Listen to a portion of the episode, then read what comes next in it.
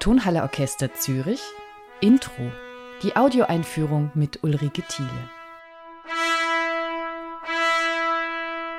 Ich habe heute die Freude, mit dem Violinisten Elia Gringolz zu sprechen. Welche Verbindung haben Sie zu Zürich? Das ist äh, mein Zuhause und schon seit äh, fast 16 Jahren. Ich habe meine Familie hier, meine Frau, drei Kinder. Ich arbeite hier, bin an der ZHDK angestellt als Dozent. Und äh, ja, viele Freunde, viele Bekannten, das ist, äh, das ist Home.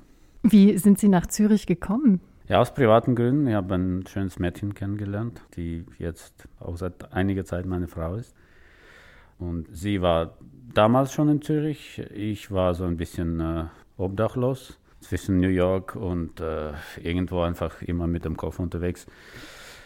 Hatte aber schon äh, Gedanken, ob ich nicht dann irgendwo in Europa äh, leben würde.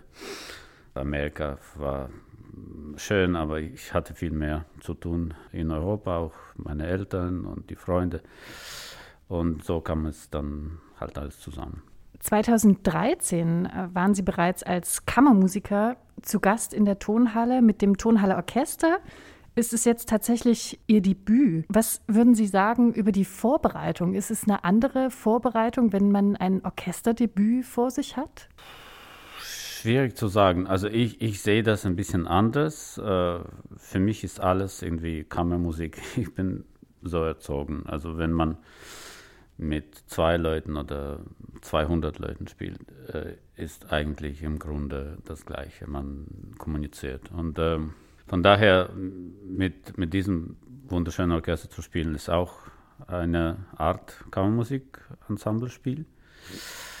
Kammermusik musizieren und auch weil ich so viele Leute im Orchester, so viele Musiker persönlich kenne und schätze, ist das umso wertvoller und umso persönlicher. Ja, freue mich ganz fest.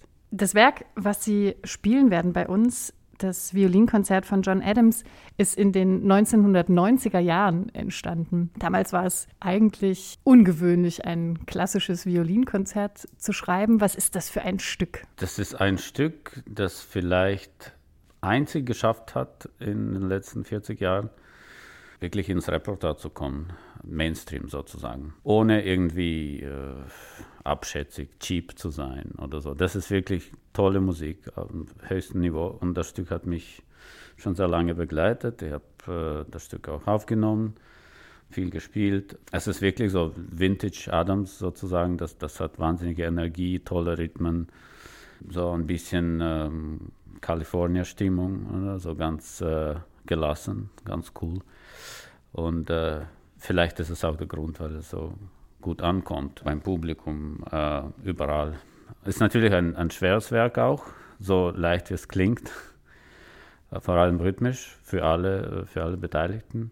Aber eben, es ist, es ist schön, dass John Adams auch jetzt in Residence ist. Man kann sich wirklich mit dieser Musik auseinandersetzen. Es gibt viele andere tolle Werke, die ich, die ich sehr schätze. Und übrigens, die, die anderen zwei Konzerte für Violine sind sehr empfehlenswert. Wirklich tolle, tolle Stücke. Scheherazade hatten wir auch schon mal bei uns sogar. Ähm, da können wir jetzt quasi noch mal von dem zweiten Violinkonzert sozusagen zurückblicken auf den Klassiker davor.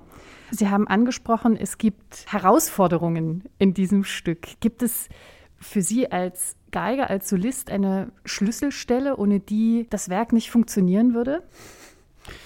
Naja, schwierig zu sagen. Ähm, bei John Adams ist das immer der Rhythmus, der für uns klassische Musiker ein bisschen, sagen wir mal, eine Herausforderung sein könnte, weil wir sind nicht so gewöhnt, wirklich toll in Rhythmus zu spielen wie die Jazzmusiker zum Beispiel. Und hier ist das wirklich erforderlich. Also das ist, äh, das muss man können. Und vor allem die Polyrhythmen, also man, man hat zum Beispiel wirklich 5 gegen 4 und zwar nicht auf 1, sondern irgendwo dazwischen und dann ändert sich das Tempo noch dazu.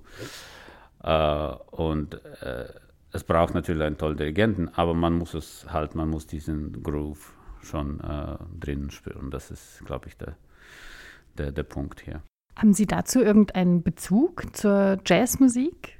Leider nein. Ich mag mich erinnern, als ich in Juilliard noch studierte, da waren viele Jazzmusiker, die haben eigentlich ziemlich frisch äh, damals Jazz Department eröffnet und sie haben wie verrückt geübt. Also die waren die, die wirklich stundenlang, man, man hat sie überall gehört in uh, diesen uh, Übungsräumen. Sie haben nur noch geübt und uh, man versteht, warum. Dieses Rhythmusgefühl, dieser Groove und, und überhaupt die Improvisationskunst, das, das braucht tausende Stunden. Das habe ich nie investieren können. Ähm, wollen schon, aber können leider nicht. Die Rhythmik ist vor allem im letzten der drei Sätze am offensichtlichsten, sag ich mal.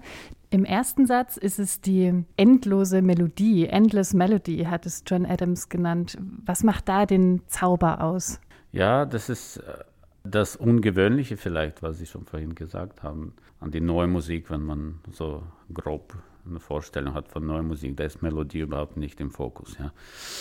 Aber hier ist es doch da und das ist das Zentrum vom Geschehen und es geht eigentlich nur um die Melodie und, und das ganze Orchester macht mit, auch die Synthesizer, die machen mit, die, die singen mit. Auch der zweite Satz, der Chacone, ist eigentlich auch eine endlose Melodie mit dem Bass, die sich dann immer wieder wiederholt. Und äh, ich denke, das ist schön und auch mutig, dass man sich nicht schämt von, von sowas und äh, das ist auch dadurch sofort erkennbar als, als Musik, dass man sagt, okay, dass ich schreibe einfach eine schöne Melodie, so wie ich halt kann und äh, dann kommt etwas ganz Besonderes daraus. Was Sie gerade schon angesprochen haben, die Chaconne ist quasi zentral für den mittleren Satz, das Herzstück vielleicht. Darüber sagt John Adams, dass die Solovioline sei die Traumgestalt, die quasi den Körper des Orchesters durchdringt.